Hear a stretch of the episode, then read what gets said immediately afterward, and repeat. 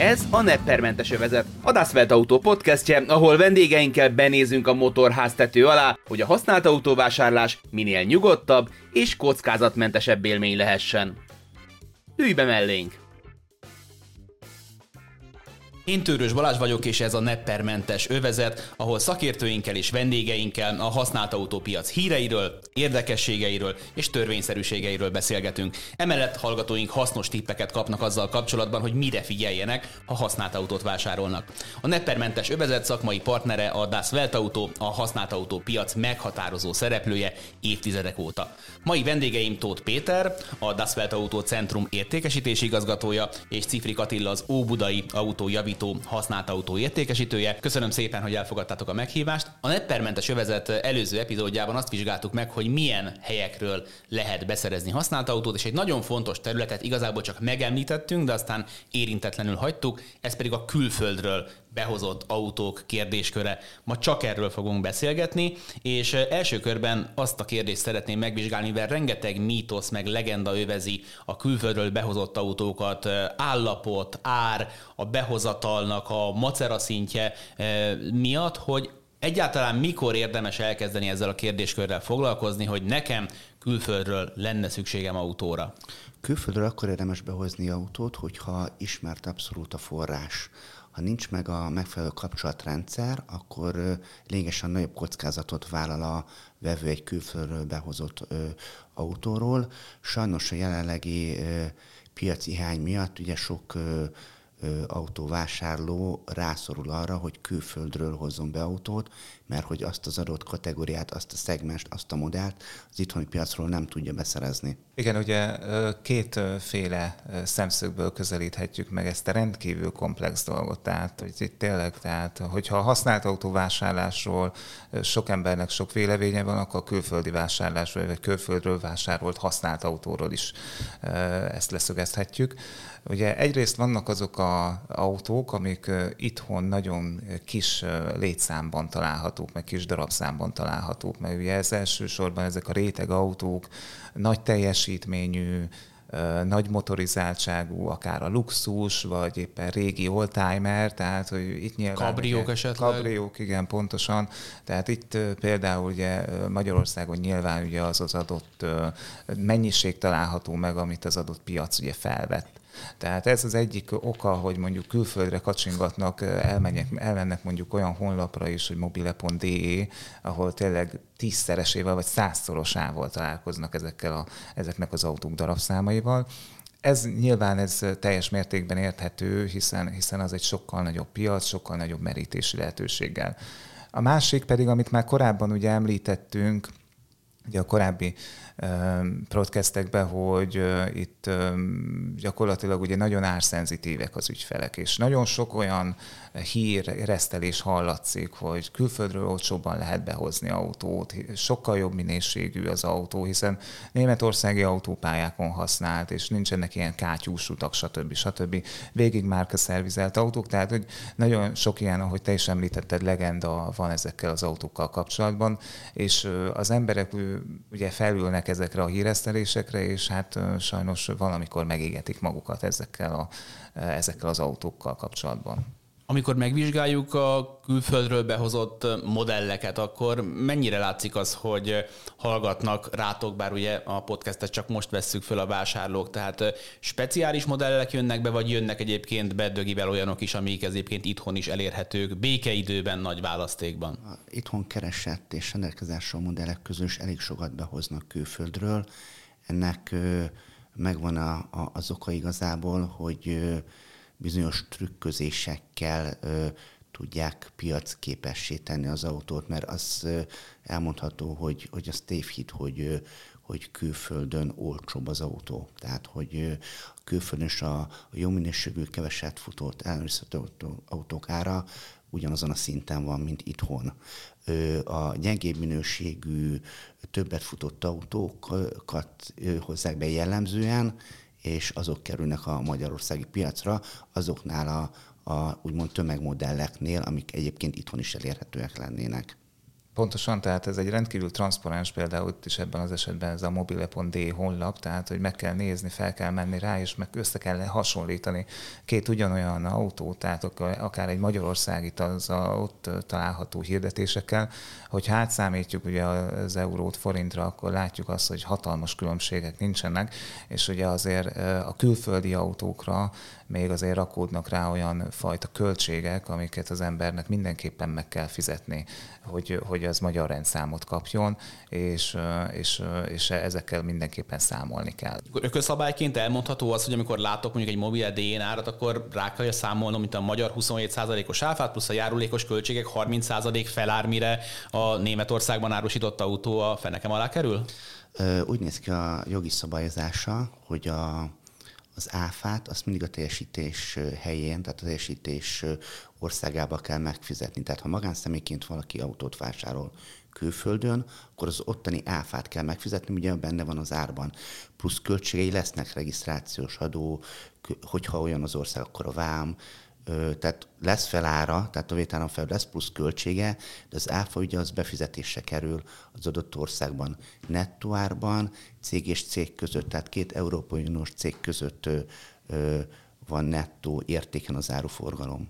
Hát tehát magánszemélyként hihetek annak, amit árnak, ami ott van, felszorzom az árfolyammal, és akkor arra kell majd a különböző bürokratikus költségeket, adminisztrációs költségeket rászámolnom.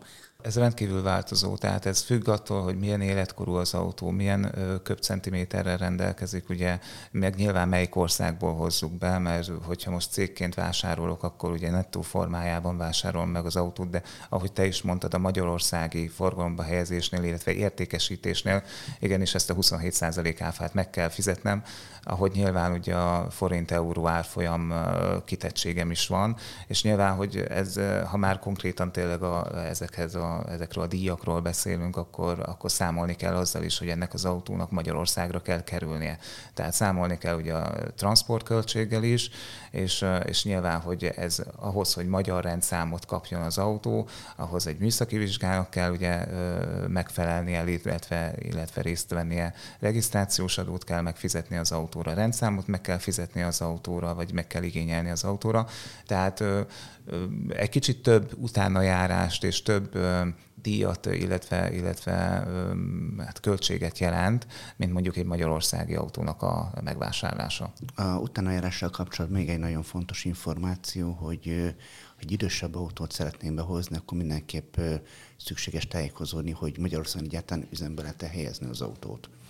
Tehát bizonyos károsanyag kibocsátási szintű autók, például az Euro 4-es vagy annál rosszabb besorolással rendelkező autók, ha nem európai gyártásúak, akkor nem helyezhetők Magyarországon üzembe.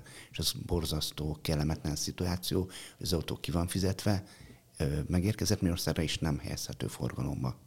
Ez kifejezetten kínos.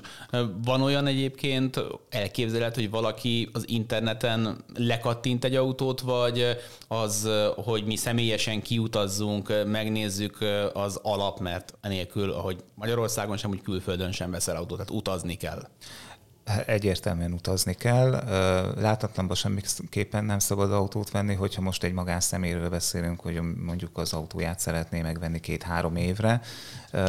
Ugyanakkor meg sajnos igenis vannak ilyen esetek, amik látatlanba kerültek megfizetésre, előleg foglaló bármi egyéb jogcímen ugye több ezer eurós összegek, és sajnos ezek az ügyfelek pórul jártak, tehát hogyha visszakeressük a fórumokon, vagy akár hírcsatornákon ezeket az eseteket, több ilyen esetet is találunk. Tehát nem, nem légből kapott dolog ez, foglalkozni kell a témával, de hogyha arra gondolok, hogy egy használt autóvásárlás egy normál magánszemélynek, az, hogyha Magyarországon veszi, az, az, az is nagy kihívás és nagy feladat, és igenis energia, akár egy külföldön történő vásárlás, az még inkább az, hiszen kapcsolatokra van szükség, nyelvtudásra nyilván szükség van. Nem is, de... is rossz, nem is rossz nyelvtudásra. Nem Tehát itt azért nem, nem arról pontosan. van szó, hogy kérek egy virslicsült kumplival, hanem az autó minőségéről kell beszélni. Pontosan, és egy teljesen idegen környezetben, idegen jogszabályi környezetben vagyunk.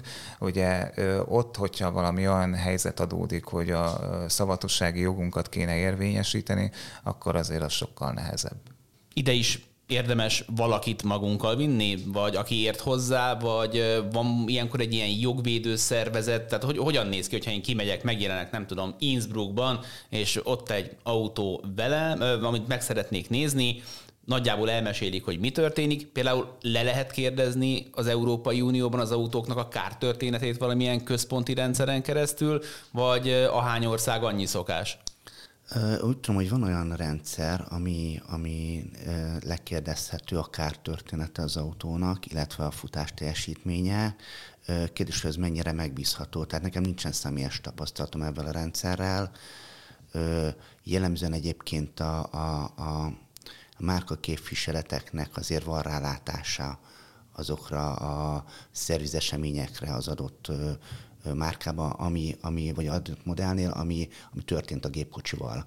Tehát mindenképp én azt gondolom, hogy érdemes még kiutazás előtt a gépkocsi adatait megszerezve tájékozódni, hogy egyáltalán érdemes-e az autóval foglalkozni. Igen, és hogyha már valaki ilyenfajta kalandban akar részesülni, hogy, hogy tényleg külföldön szeretne magánszemélyként autót vásárolni, akkor itt is a leginkább ökölszabályt kellene alkalmazni, hogy tényleg minél több információt beszerezni az autóról, és lehetőleg olyan partnertől vásárolja, aki jogi személy, aki több éve ott van a piacon, akivel van már tapasztalat, akár ismerősnek, vagy, vagy fórumokon elérhető, illetve ahol vannak olyan infrastruktúrális eszközök, elemek, akár a márkaszerviz, akár új autóértékesítés, akár biztosítás, kötés, bármi egyéb, akik tudnak abban segíteni, hogy például ez az autó, ez hogy hozható haza, akár szállításban, vagy akár olyan rendszámot adni, ami, amivel ugye, vagy, vagy ezt az egész folyamatot megkönnyíteni tanácsadással, hogy, hogy tényleg ez egy egyszerűbb történet legyen. Ugyanakkor én ebben a helyzetben azért mindenkit óvatosságra ítélnék, tehát ez, ez most, most ezután a beszélgetés után ne üljön mindenki autóba, és ne menjen mindenki nyugatra, hogy akkor most majd ott megveszi a jó autót, és akkor tényleg ott van a Kánaán, mert ez tényleg nem így van. Tehát ahogy Attila is említette, itt azért ez sokkal komplexebb és sokkal nehezebb téma. Itt sajnos sok buktatója van, még úgy is, hogy, hogy, hogy jogi személyként vennénk, veszünk használt autókat Németországból, még így is mi is találkozunk olyan esetekkel, amik, amik sajnos megoldást kívánnak. Ugyanakkor mi is persze olyan partnerekkel próbálunk dolgozni, akik kifejezetten a, ellenőrizhetőek, és kifejezetten olyan a viszonyunk, hogyha bármi helyzet van, akkor abban ők megoldásorientáltak. Ugye említetted, hogy Németországban autópályák nincsenek, kátyúk, stb.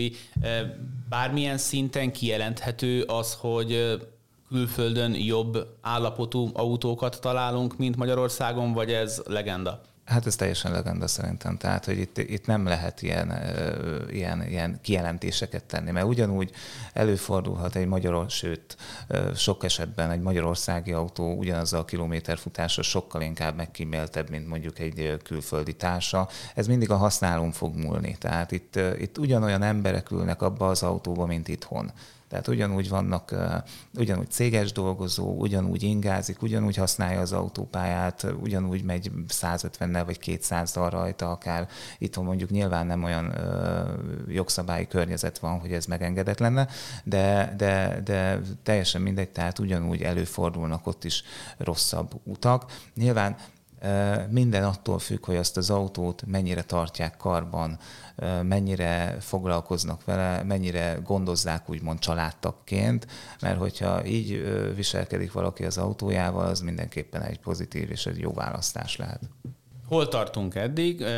Valami olyan modellt keresünk, aminek nem találjuk meg a nekünk megfelelő kínálatát Magyarországon meggyőződünk arról Attilára hallgatva, hogy egyáltalán az a modell, azzal a felszereltséggel, azzal a motorizáltsággal Magyarországon egyáltalán honosítható-e, behozható-e.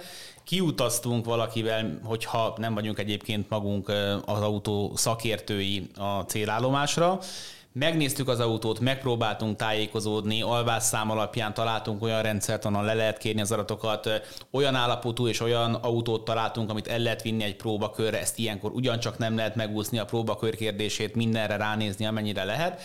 Szerződést kell kötni ezzel kapcsolatban, ugye nagyon fontos, hogy a szerződésnek két nyelvűnek kell lennie, hogy Magyarországon is el lehessen fogadni. Kérdés, hogy amikor mondjuk bemutatok Németországban egy általán hozott német-magyar szerződést, akkor ők azzal a, mit fognak kezdeni a magyar résszel, hiszen azt nem tudják ők garantálni, hogy mi van benne, ez is egy érdekesség. És a következő lépés, hogy hogy jut haza az autó, mert vannak ideglenes rendszámok, van, amikor az autónak rend, olyan országban olyan, hogy rendes rendszáma van, és van, amikor majd trélerre kell pakolni, és akkor még csak megérkeztünk Magyarországra nagyjából. Rengeteg olyan dolog van, mire egyáltalán eljut Magyarországra az autó, ami után még a honosítás egy jóval nagyobb falat, mint Igen. amit egy Magyarországon vásárolt autóval szemben el kell végeznünk. Igen, és itt bocsánat, még egy fontos dologra kitérnék, ugye ez a szerződés. Tehát e, itt, hogyha abban az illúzióba e, álltatjuk magunkat, hogy, hogy most mi kimegyünk egy kétnyelvű szerződéssel, és mondjuk oda megyünk egy Audi Gebrauchtwagen centrumhoz, hogy itt van a szerződés, és legyen kedvesek aláírni, hát ők nem fogják ezt a szerződést aláírni. Tehát ők gyakorlatilag a saját ugye, belső szabályzatuknak megfelelően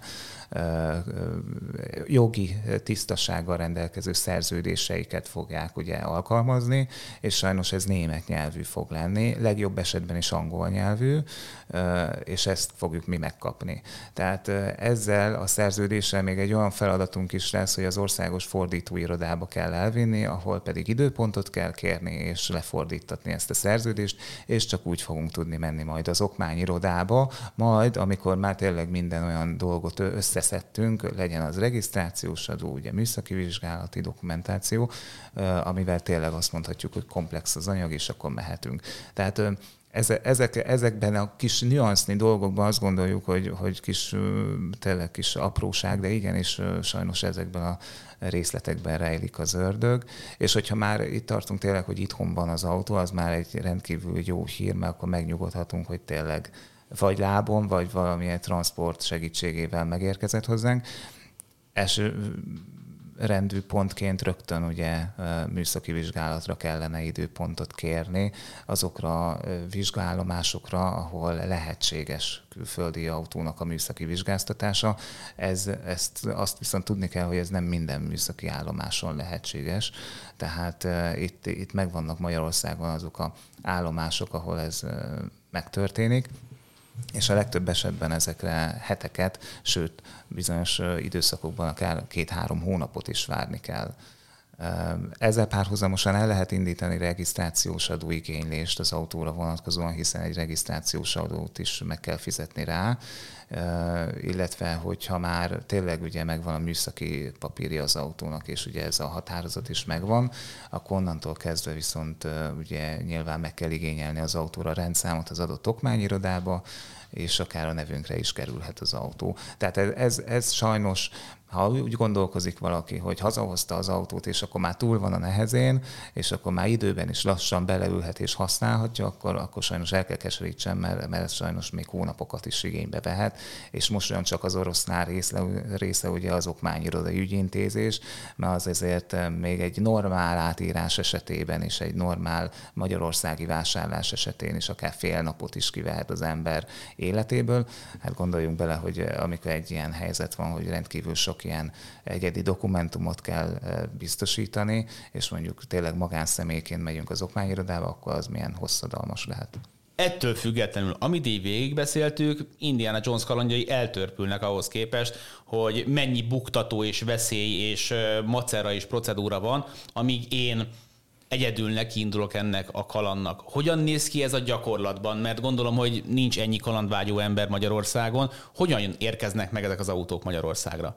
Jellemzően egyébként autókereskedések hozzák be ezeket az autókat, akiknek ki van építve az a kapcsolatrendszere, az a, a, megvannak azok a folyamatok, amivel ugye bekerül az országba az autó. Tehát túlnyomó részt én azt gondolom, hogy, hogy kereskedések, tehát erre szakosodott autók kereskedők hozzák be az autókat. És ezzel én már úgy találkozom, hogy elmegyek egy kereskedésbe, amiről az a mondás, hogy jó, egyébként ez az autó Németországból, Belgiumból származik. Mert hallottam olyasmiről is, hogy kvázi lehet megrendelést leadni, és akkor valaki hát kvázi megkeresi, levadásza ezt az autótípust, és aztán ő ugyanúgy elintézi ezt a procedúrát. Itt azért van egy fontos kockázat a kereskedés, vagy a kereskedő által behozott autónál. Arra mindenképp felhívnám a hallgató figyelmét, hogy úgy vegyék meg ezeket az autókat, hogy az adott kereskedéstől.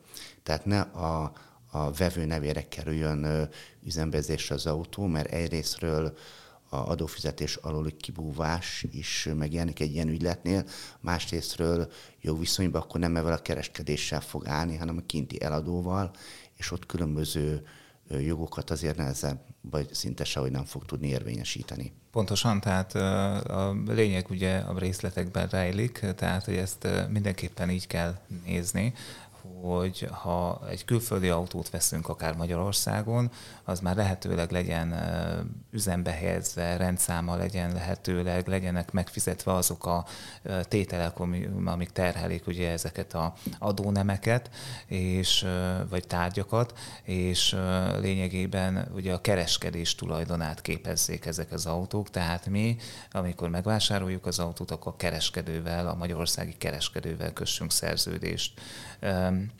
Elő, hogyan fordulhat elő az, hogy ez nem így van? Tehát valaki minden bizományba elhoz Németországból autót, tehát hogy, hogy a tulajdonosa az még ilyenkor nem ő? Úgy van dokumentálva. Aha. Igen, sajnos ezek, a, ezek azok a tények vagy esetek, amiket így szürke importnak nevez az ember, tehát ugye amikor tényleg nem száz százalékig az a tulajdonosa az autónak, aki eladja, papíron legalábbis, hanem, hanem, hanem valaki más, és, és gyakorlatilag így történik az meg, hogy például ebből, a, ebből az üzleti eseményből a kereskedő teljes mértékben kiesik, és így nyilván ugye a jogi kötelezettségeit sem fogja, illetve a jogokat sem fogja tudni vele szemben alkalmazni ugye a vevő. Tehát, hogyha akár szavatossági igényre gondolok itt, vagy bármiféle olyan, olyan, olyan dologra, amit ígért az autóhoz, közben nem kapta meg. Tehát ez, ez rendkívül nehéz. De hogyha jól értelmezem, hogyha így vásárolunk külföldről behozott autót, az a vevő szempontjából semmiben nem különbözik már attól, mint hogyha egy magyarországi tulajdonostól megvásárolt autó lenne, mert ugye azt várjuk el a kereskedéstől, hogy mindent végezzen el, az eredetvizsgálatot, a stb. Tehát igazából, mintha egy magyar forgalomban lévő autó lenne, hiszen már forgalomba is helyezték, és konkrétan ő jelentkezik tulajdonosként, mint ahogy ezt elvárjuk egyébként, hogyha elmegyünk magánszemélyként vásárolni is. Csak annyi, hogy a származási ország, az előző tulajdonos az egy nem dohányzó német hölgy volt. Igen, pontosan, tehát sokkal nagyobb odafigyelést igényel. Hogyha egy magyarországi használt autó, nem tudom én, egy, egy nagy odafigyelést igényel, akkor ez ezerszer nagyobbat. Tehát itt tényleg ott kell lenni, topon kell lenni ezekben az esetekben. Nyilván ugye itt is vannak megoldások, tehát hogy alapvetően, hogyha már látunk egy magyarországi forgalmi engedélyt az autóról, vagy látjuk azt, hogy rajta van a regisztrációs matrica címke, vagy, vagy, vagy, vagy tudjuk azt, hogy ez egy hivatalos kereskedés tényleg, tehát ellenőrzött kereskedésről van szó, hogy mondjuk a Dászfelt autóhálózatban található kereskedősek is ilyenek, akkor én azt gondolom, hogy, hogy nyilván ki tudjuk szűrni, szűrni ezeket az eseteket, ezeket a aknákat, de, de abszolút körültekintőnek kell lennünk ebben.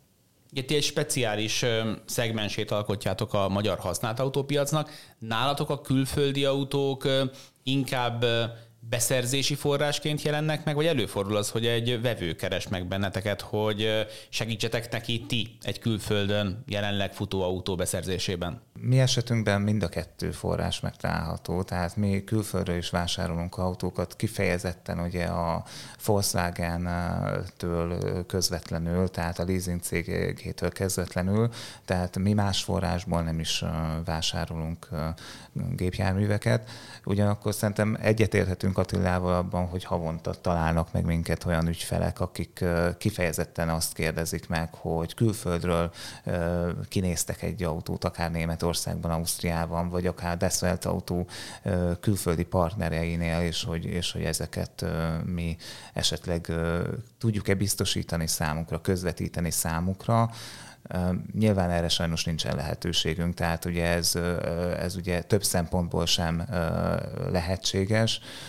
Egyrészt azért nem, mert nincs az a fajta kapcsolat úgy meg ugye a két partner között, hogy, hogy ez egy bejáratott dolog lenne, azon kívül pedig minden, mindannyian ár és orientáltak vagyunk, tehát az a tapasztalat, hogyha már van egy ilyen helyzet, és mondjuk mi külföldről szeretnénk a másik partnertől vásárolni autót, akkor nekünk is ugyanaz lesz az árunk, mint ami a végfelhasználónak lenne.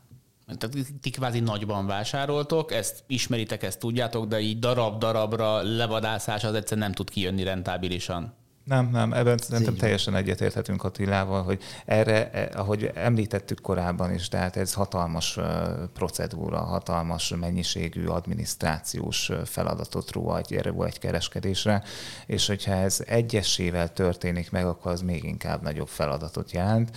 Nyilván erre apparátus sincsen, illetve mondom, az a fajta az a fajta felelősségünk sem akarom, hogy meglegyen, mert utána lényegében mi leszünk pontosan az eladója az autónak, nem pedig az adott külföldi kereskedő. Így olyan nekünk kell vállalni a garanciális kötelezettségünket az ügyfél felé, amit viszont akkor fogunk tudni megtenni, hogyha ezt egyfajta árésként bebiztosítjuk az autóra, ami viszont a gyakorlatban nem alkalmazható mindenképpen körültekintőnek kell lenni, és, és lehetőleg tényleg inkább a magyarországi autókat preferáljuk, a magyarországi kereskedések autóit preferáljuk.